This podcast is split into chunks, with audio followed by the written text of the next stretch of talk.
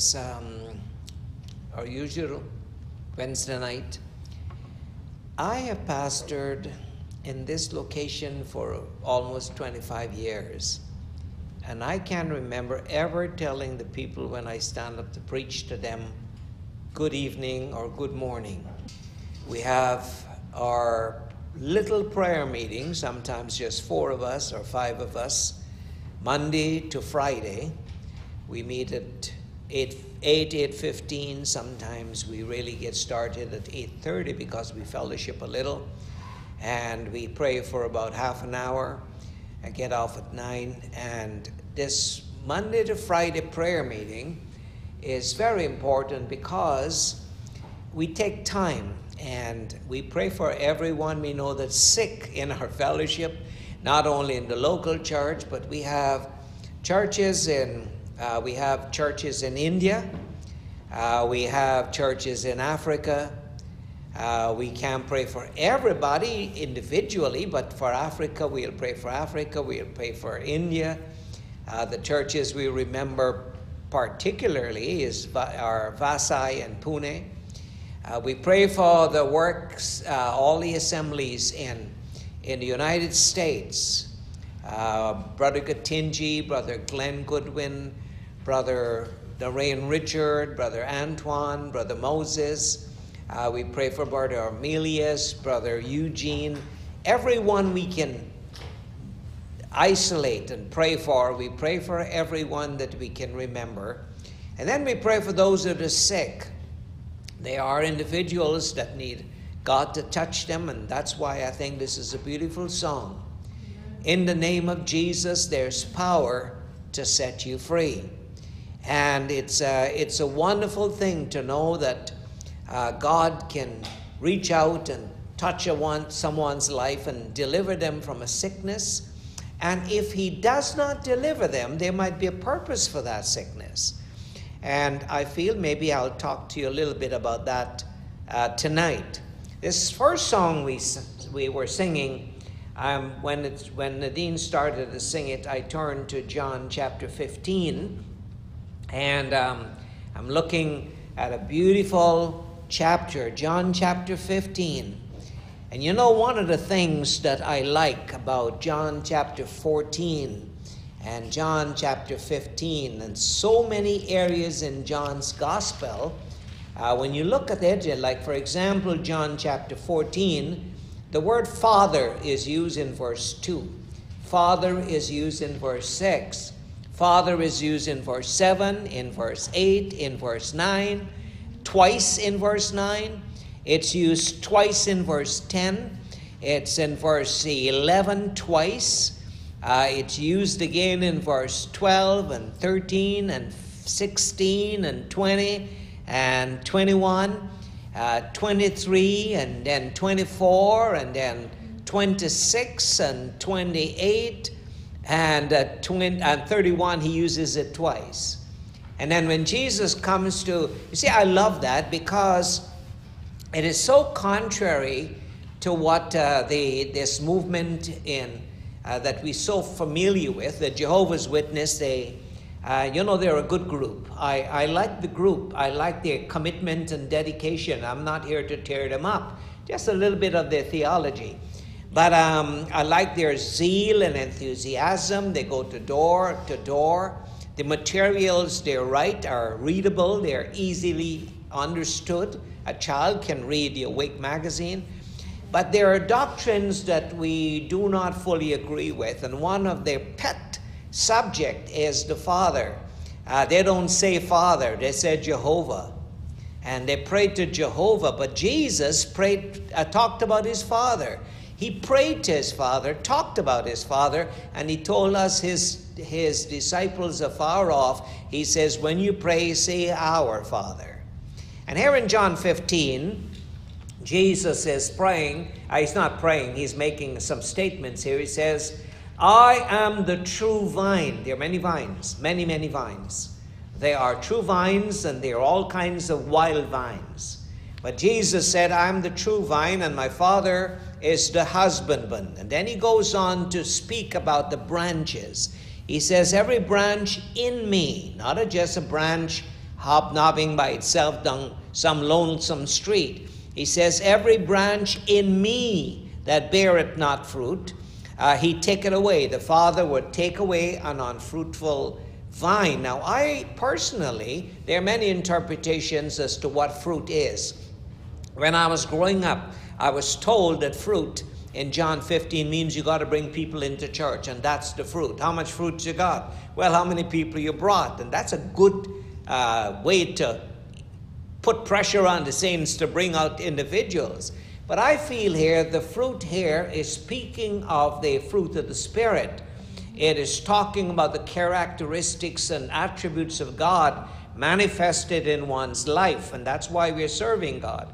We're serving God, and very strange as it may sound tonight, I'm about to say something.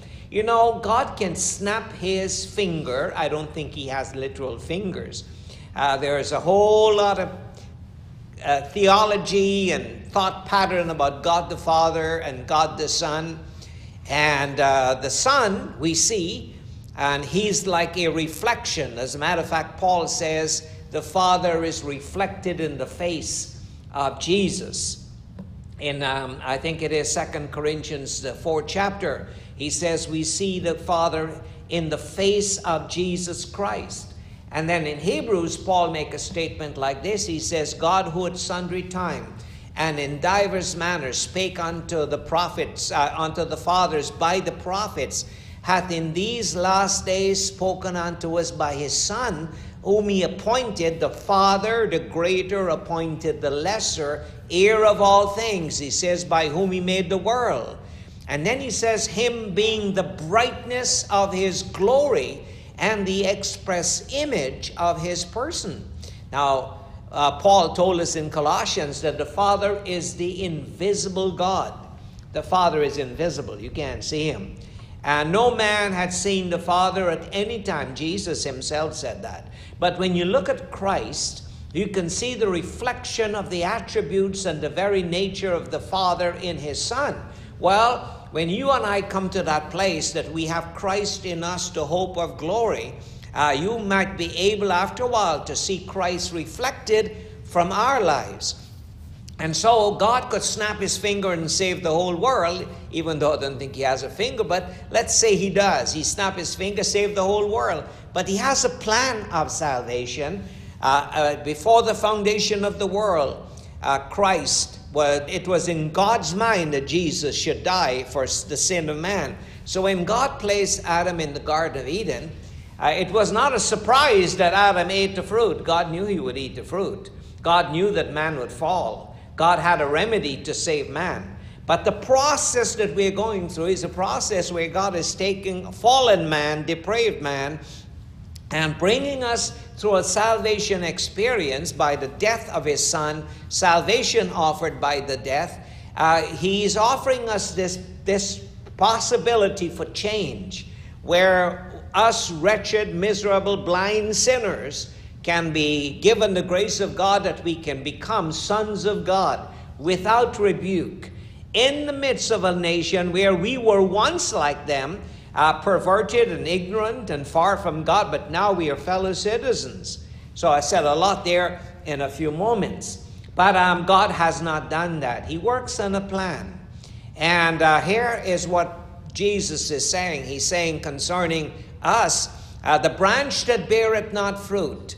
It's like that fig tree Jesus saw, and there was no figs, and he cursed it, and it died. The branch that beareth not fruit is taken away.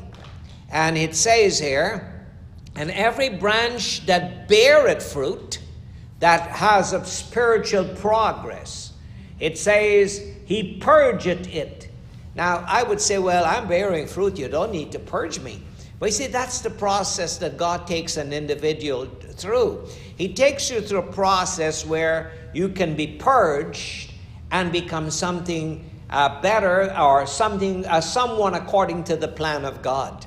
Today, I was, I ha, you know, I normally have a lot of things I do all day. I'm not sitting watching the internet all day. I wish I could, but I don't do that. I'm busy. I'm busy. I have chores. I have responsibilities.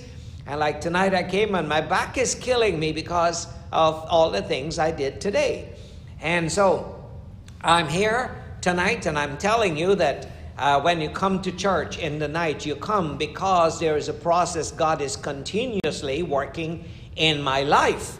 And it's to change me from one glory to another glory. He's taking a wretched, miserable sinner and he's making something out of me. He's taking a person, an individual like a prostitute, and he's making a virgin out of you.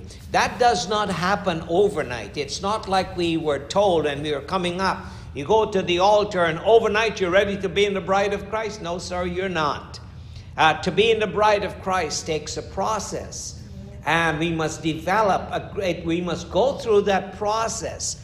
And so when I'm thinking about it, the path that God has laid out for us is important. And while I was working today, I thought of Nebuchadnezzar.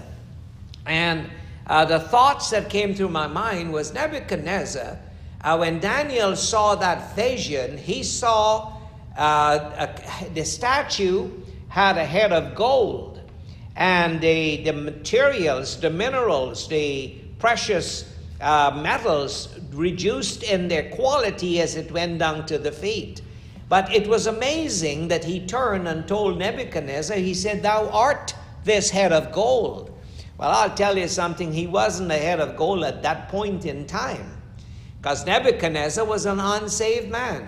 Of course, God called him his servant when he went and besieged Jerusalem. God's people were in rebellion, God used Nebuchadnezzar to besiege them. Just like the Lord is using the devil to make me stronger in God by bringing temptations and trials along my path. Well, I thought of Nebuchadnezzar. I thought it had a gold, but it was not gold. Uh, he was full of Nebuchadnezzar, just like many of us are full of us. That is why the discipleship, the whole process of God bringing us into the world, is not to educate us and inform us and to make us theologians. The purpose of God bringing us here and working salvation in our lives is to change us, uh, to let this human nature be submissive to the laws and principles of God. Uh, Jesus said, If any man will come after me, let him deny himself, take up his cross, and follow me. We say that all the time. But individuals, it's just a statement for some individuals. We fail to realize that we need to deny ourselves a lot of things as we desire to serve God, as we pro- progress in our effort of serving God. It's really changing as we go along. And uh, it's because God has a plan for us. And so if you're bearing fruit, you got a little bit love, you got a little bit patience, you got a little bit um, um, uh, temperance, uh, you got some of these characteristics, a little touch of it, maybe 2%, maybe 5% of these uh, attributes of the holy, the, of the fruit of the Spirit, the Lord will purge you that you increase from 5% to 10. And then he purges you again that you move from 10 to 20 and you go on until finally the job is done. And when you see, as you see Christ, and what you see in Christ is a reflection of his Father, when you look at us after a while, you come to that place in your life that when someone look at you, they'll see the reflection of Christ in you. God was in Christ reconciling the world unto himself. Christ is in us, the hope of glory. But having the Holy Spirit is not enough. You need to submit yourself to the Spirit of God. And so I thought of Nebuchadnezzar, and I thought of the process God took Nebuchadnezzar through. And when you think about it, uh, this great king, most powerful man in his time, one day he had another dream. And Nebuchadnezzar came to Daniel and he says, I know you're gifted in interpreting dreams. Tell me what this one means. And I'm not teaching that tonight, I'm just telling you, referring. And Nebuchadnezzar was told about this great tree and the, you know the dream he had.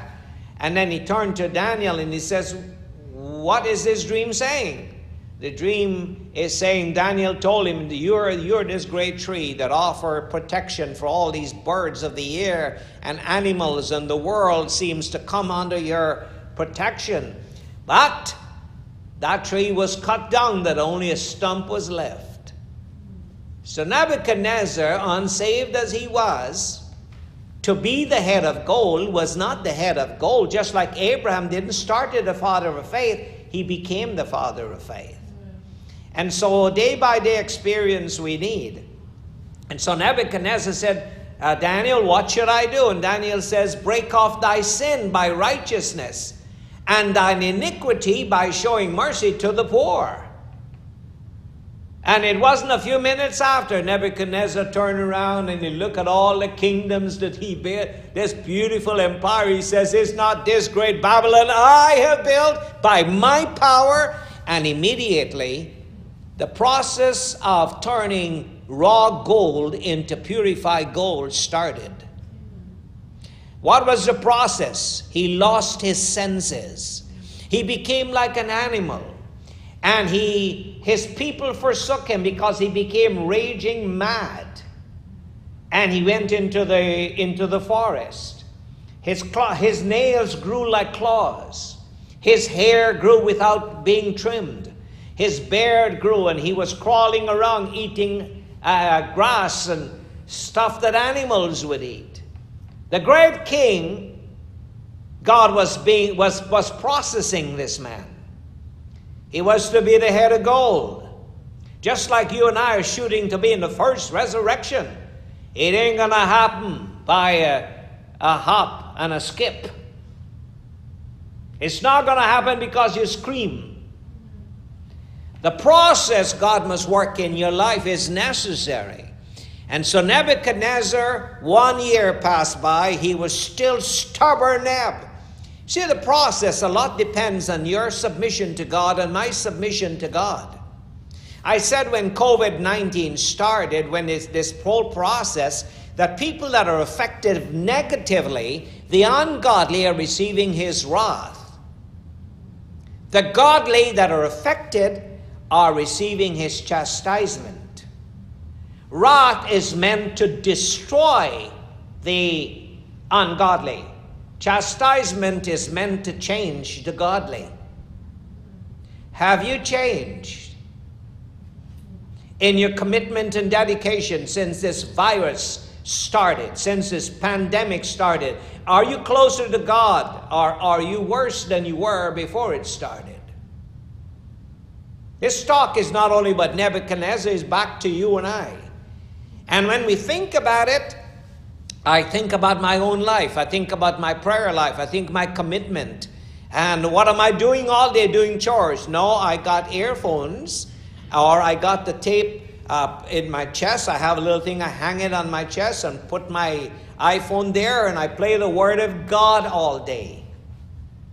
Today I decided to ease up on the preaching, and so I went into, into Paul's writings. And so I did, I did Philippians, and I did Colossians, and I did Philippians, and I did Colossians, and then go back again Philippians, and did back again Colossians. I would like to know all of these things that's written in these in these epistles. And when you get it in your head and heart, then God can touch your mind and it can come back to you when you need it. Nebuchadnezzar did not have to wait seven years eating grass.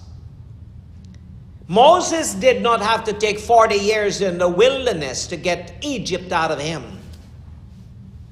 Paul did not have to take that lengthy time, but God knows how long it will take to bust you in.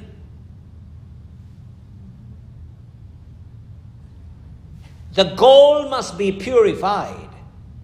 And the chastening must come. And when a person bear starts to bear fruit, God purges you.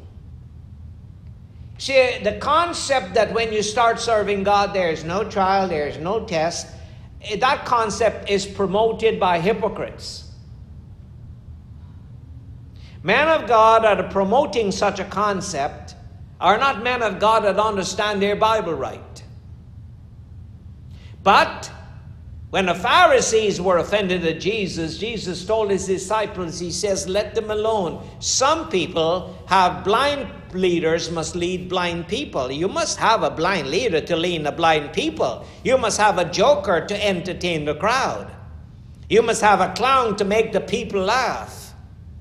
But if you want to be saved, find a church where God has a ministry that's designed to deal with sin and bring a sanctification message to his people that will save them from this present evil world.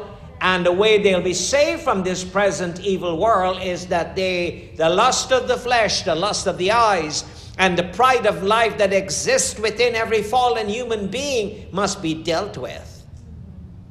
And so one year passed by, second year passed by, third year passed by, and it came down to six years, and old Neb was eating grass, but he was so stubborn.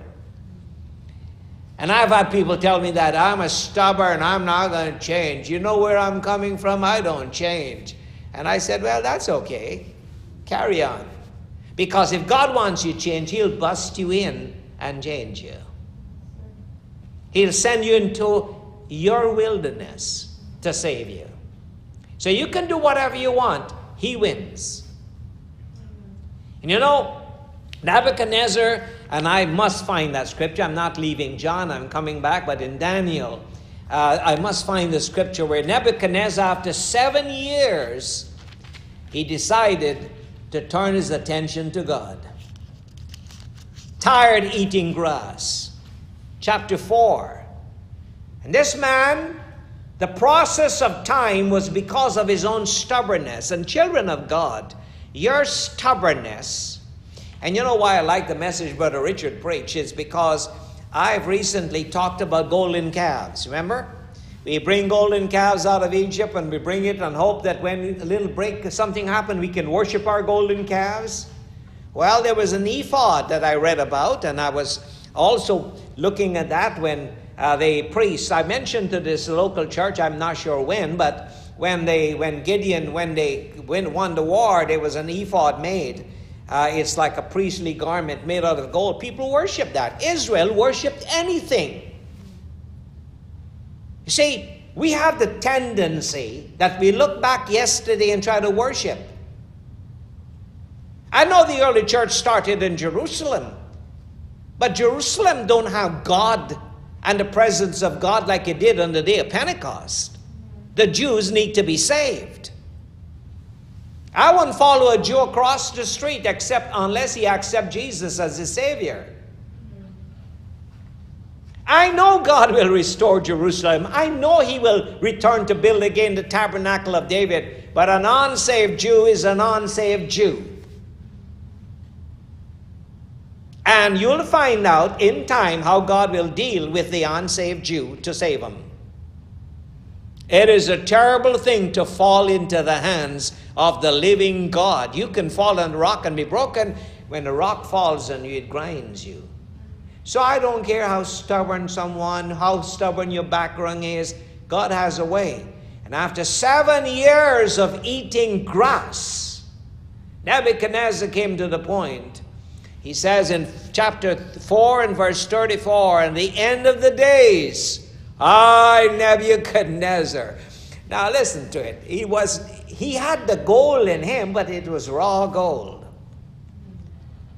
Peter made a statement. He says, uh, Think about the fiery trial which is to try you. I got my finger in John 15, and I'm turning back to Peter. Uh, the Apostle Peter is writing in First Peter I think the very first chapter, he makes a statement like this, and I'm going to read it. It says here in chapter 1 and verse 7, he says that the trial of your faith, your faith must be tried. Your faith only grows by trials. That is why, well, Satan made me, no, no, no, no, take the rap. If you did it, you did it. Satan cannot make you do anything. His job is to tempt you. Your job is to defeat that temptation. And it, bring, it means bringing your fallen nature in submission to God. But you got a golden calf. See, there are golden calves in some of our lives. We're bringing some from traditional religious backgrounds.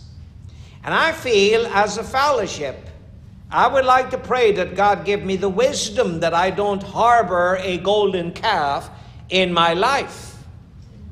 I mean, I had great men. Brother Goodwin was the greatest teacher I ever had. But he's not here today. I can't follow him. I have used his teachings as a foundation that I build this church on. I use the teachings of him as well as the teachings of his predecessors, as well as the teachings of the early church apostles, as well as the teachings of the Old Testament prophets, with Jesus being the chief cornerstone. But the building must go up. I must understand the evils that exist today to save God's people from today's evil. That is why what goes on outside the church does not motivate me.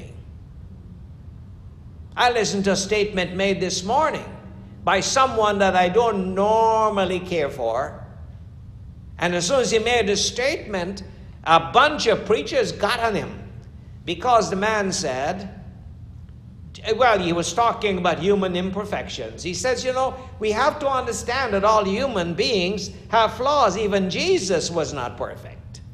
God, who tell him to say that? Before you know it, a bunch of people start to go on the internet and put it on. So I came to church and I asked Brother Joe, I said, Did I ask you if Jesus was perfect? No. No, I called Brother Richard. I called Brother Richard first of all. I said, Brother Richard, here is a statement made by this man on television. Was Jesus perfect? I said, Think before you answer. He said, Well, sinless, but not perfect. I said, Why? He, because he was made complete. If he was to be in high priest, he had to endure the cross. He had to be made perfect by the things he suffered. It's not that he was sinful, no, he was sinless, but to be a high priest, you had to be touched with the feelings of the people's infirmity. He was made complete by the things he suffered. I said, You have to understand that. And, and the man that said it did not even think about that. He did not even know if that thing exists. He just made a statement generally. But it shows how easy we can make jump on a conclusion and jump on a bandwagon on the way to hell. We need to think for ourselves. We need to get the Word of God as a guiding principle in our lives and think for ourselves. So Peter said, He says, The trial of your faith being much more precious than gold that perisheth, though it be tried with fire, might be found unto praise and honor and glory at the appearing of Christ. You see, your faith must continuously be tried that you will come to that place of maturity. And so Paul often say that. And here in Daniel it says in verse 34, Nebuchadnezzar said at the end of the days, I finally lifted up mine eyes unto heaven. He could not do that before. You see, we are so we are so human, we are so egotistic. Well, I studied, you know, and I got qualified, you know, and I am this. I must die. Give God the glory. Come on. Well, I can't. Well, rot for a thousand years. A lot of us will. But um, go back here. It says, and my he says, when I lifted up mine eyes, my understanding returned unto me, and I blessed the Most High. And I praised and honored him that liveth forever, whose dominion is an everlasting dominion, and his kingdom is, an, is from generation. Is this some goal I'm listening to here? You can see the gold. I'm listening to gold. Not raw gold. I'm listening to a man that has, he didn't need Daniel to help him here no more. He had an experience with God where the chaff and the dross and the uh, unhealthy impurities were burnt out of his system. And he was ready now to praise God. And listen to him. He says, And all the inhabitants of the earth are reputed as nothing, and he doeth according to his will in the army of heaven and among the inhabitants of the earth, and none can stay his hand or say unto him, What doest thou? Nebuchadnezzar saying that? Yeah, head of gold. The head of gold was always in God's mind to be the head of gold, but the purging process was necessary. The faith must be tried. every child of God that God would use in the coming theocracy must be tried. You got to give up the junk, the golden calves. And what I like was I never saw before, but Richard was talking about when they built a serp, brazen serpent in the wilderness. You remember? Uh, when the people snakes were biting them and they put up a i don't know why god used a brazen serpent but they get a, a brazen serpent and when they look at it they got healed. Well according to brother richard's message i didn't go check it out they kept that for 600 years almost and worshiped it. They were the jews. They have a tendency to worship something that belongs to the past. We got the same tendency. You give us the past, and we are still there in the past. We need to move ahead and face the future. There's a God that moves on. The cloud moves on. The pillar moves on. And Nebuchadnezzar says at the same time, verse 36, he says at the same time, My reason return unto me for the glory of my kingdom, and mine honor and brightness return unto me. And my counselors and my Lord sought unto me, and I was established in my kingdom. And excellent majesty was added unto me. Now I, Nebuchadnezzar, praise and extol and honor the King of heaven, all whose works are truth, and his ways judgment and those that walk in pride he is able to abase. What a way. And so here in, in uh, John, uh, Jesus made a statement here in verse 16. He says, You have not chosen me. Well, I'm glad I found the church. No, no, no. God found you and brought you in. You didn't find nothing. Well, if I don't seek, I wouldn't find. That's right. Seek after God that you that found you. Don't just say, well, I found the Lord, I got the Lord. No, no, no. You want to grow in God, you got to put some pressure in, and you got to put some neology and get rid of the theology. Are you with me? All right. Time is running out on me here. so let's move on. And the Lord Jesus said, You have not chosen me. He says, But I have chosen you and ordained you that you should go and bring forth fruit. The purpose of you sitting in church and being a part of the church is to change your life and bear fruit. Amen. Fruit of the Spirit. Well, I can't love. Well, try to get to the place, otherwise, that which beareth not fruit, he take it away. And ever so often, someone is very precious to me, and I love them, and ever so often, and they backslide. The elect does not backslide. And sometimes I put my confidence in a lot of human beings and they let me down. And so I've grown over the years, have no confidence in the flesh. I cannot afford to have confidence in the flesh, but I look and see if I can see some Jesus in you, and I see that I have confidence in the Jesus in you. That makes a difference in your life. And the moment you get in there and say, Well, it's not Jesus, it's me, I have no confidence in that. So you can come with whatever. Let the world praise you. I would not. I praise God for the work He has done in your life. Amen.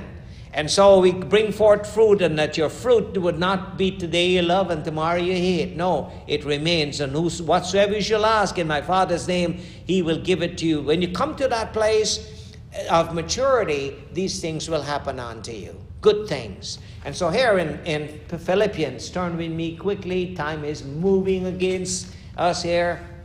Uh, in Philippians, the third chapter, and there's so many areas that Paul talked about the process that God took him through. Uh, Paul made some remarkable statement. Uh, uh, just hold on to Philippians, the third chapter, and turn back with me to Second Corinthians chapter 12. In Second Corinthians chapter 12, uh, Paul is dealing with a backslidden church here, and he's talking about chapter 11, sorry, 1 Corinthians, 2 Corinthians chapter 11. And Paul is dealing with a church that's gone contrary to what God wants it to, where it God wants it to go. And he says here in verse 18, saying that Mary many glory, excuse me, saying then that many glory uh, he says, after the flesh, he says, I will glory also. Um, he says, For you suffer fools gladly, seeing yourself are wise. If you don't know me, I do this almost every Wednesday night. and he goes on here, he says, I speak as concerning reproach, verse 21, as though we had all been weak. However, howbeit, wherein any is bold, he says, I speak foolishly, I'm bold too. He says, there are people boasting about how much they suffer and whatever they're doing. He says, I will boast also. Are they Hebrews? So am I. Are they Israelites? So am I. Are they seed of Abraham? So am I. Are they ministers of Christ? I speak as a fool. I'm a better one than they. What? Exalted Paul? No. Confident Paul. He says, I speak. He says, here is what made this man a better minister than everyone in that time. Well, he had five special automobiles and three bungalows in four different, uh, three, three different areas of the world. No, no, no. Here is what the apostle, the greatest apostle, said concerning what made him feel confident in God. He says, I am more, he says, in labors more abundant, in stripes above measure, in prisons more frequent, in debts oft. Of the Jews, five times receive I forty stripes, save one. What? Thrice I was beaten with rods. Once I was stoned. Thrice I was in a shipwreck. The ship crashed. A night and a day I was swimming for my life in the deep. In journeyings, often in perils of water, in perils of robbers, in perils. Brother, are you saved? Yes. This is what the early church saw that qualified men. You can know this is a good minister because he's suffering. And he can go down the line. And he talks about perils in the city, perils in the wilderness, and perils in the sea, in perils among false brethren, in weariness and painfulness, in watchings often in hunger and thirst, in fastings often in cold and nakedness. Besides all of this, he says, the care of the church. Verse 30, he says, verse 29, who is weak? And I am not weak. He says, Who is offended? And I burn not. He says, if I must glory, but I want to glory into something. Let's find out what the greatest apostle gloried in. He says, I will glory in the things which concern mine infirmities. It's the infirmity and the process where your faith is being tried. And that is why James says, Beloved, count it all joy when you fall into diverse trials. How can you laugh? Well, you're supposed to be pleased that God is busting you in to get the carnal nature out of you. I know I'm running beyond time. Oh, I got a couple of minutes. Uh, so back here in Philippians, the third chapter. I love this streaming thing. You know what? It gives me a short space of time not to chit chat, but to fit it in. Tonight I chit chat a little, but here we are in Philippians, the third chapter, and Paul is boasting again. He's boasting again here, and he's making some other positive boast now. He says, Many are boasting in the flesh. That's a problem they had back there. He says, I'm boasting. I was circumcised the eighth, uh, eighth day, verse 5. Coming down, a Hebrew of the Hebrews, concerning zeal, persecuting the church.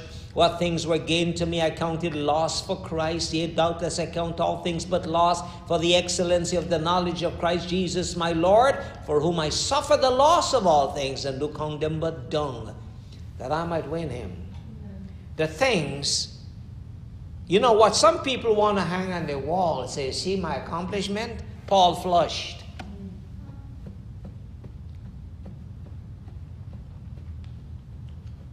I, I hate to say Paul flushed because today what they got hanging on the wall might choke the system, plug the toilets. And he says here, and this is what I want, verse 10 and 11.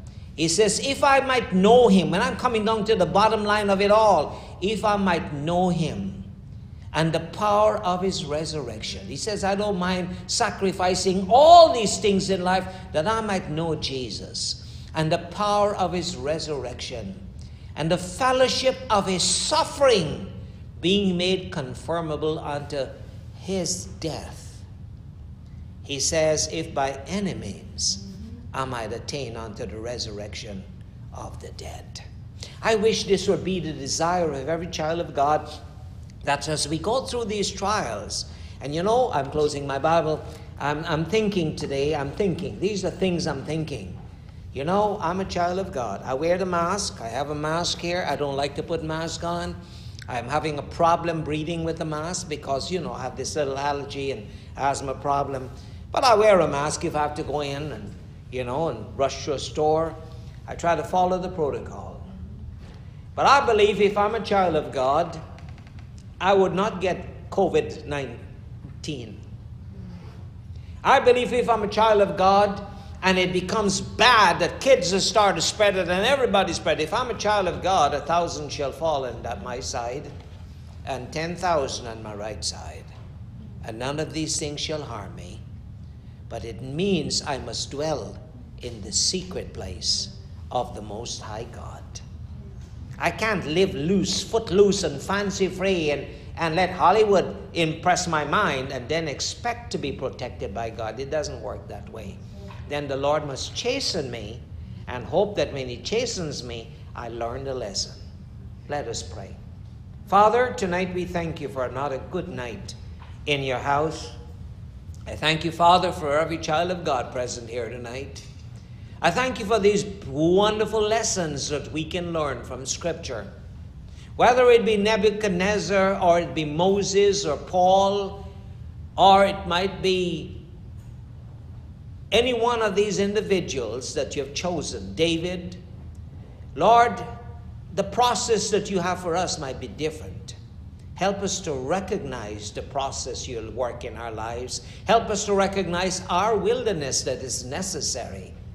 And oh God, give us the right attitude that it does not have to be 40 years but like Stephen, we can reach the end of the line by submitting ourselves willingly to your hand. Oh God, bless us, we pray, and bless every child of God listening to this message that you will speak to their hearts. In Jesus' name. Amen and amen and amen.